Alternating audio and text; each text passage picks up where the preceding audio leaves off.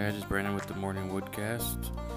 Just giving you a little sample of what I'll be talking about. Everything from local news, all kinds of news, sports news, daily life, video games, barbecue, cooking food, all kinds of random stuff. So it's gonna be kind of random topics. So I'll give a couple each day.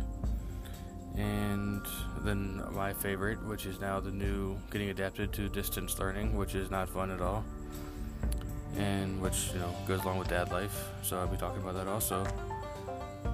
So just give me a try, check it out if you like it.